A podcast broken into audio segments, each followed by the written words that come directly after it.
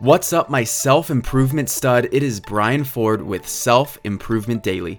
Take ownership of your personal development one tip at a time.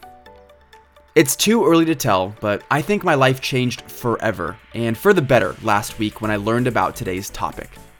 Dan Pallotta, who is a past self improvement sit down guest and a pioneering disruptor in the social impact space, casually asked a question or a version of a question that made me stop in my tracks. The question is What would you do if you could not fail? Dan talks a lot about having dreams and how the size of our dreams should scare us and challenge us.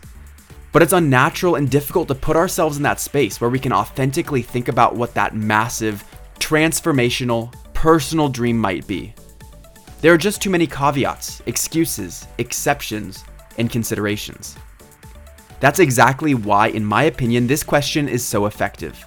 It divorces you from the fear, doubt, and uncertainty you might feel because it removes the possibility of failing. It allows you to cut through the conditioning and convenient comforts that hold you back and identify from an ideal standpoint what your life could most stand for. What would you do if you could not fail? Absolutely anything. The sky is the limit and there are no restrictions. And the question in itself gives you permission to dream. I'm still answering this question for myself, but I think it's something along the lines of helping everyone in the world have access to what they require in order to meet their physical, spiritual, and emotional needs. Sink into this thought and ask yourself this question What would you do if you could not fail? Your answer today may not be the entire truth, but it could be a breadcrumb that leads you toward your ultimate purpose. Let me know what your answer is and send me an email at selfimprovementdailytips at gmail.com and we can grab a call to talk about it.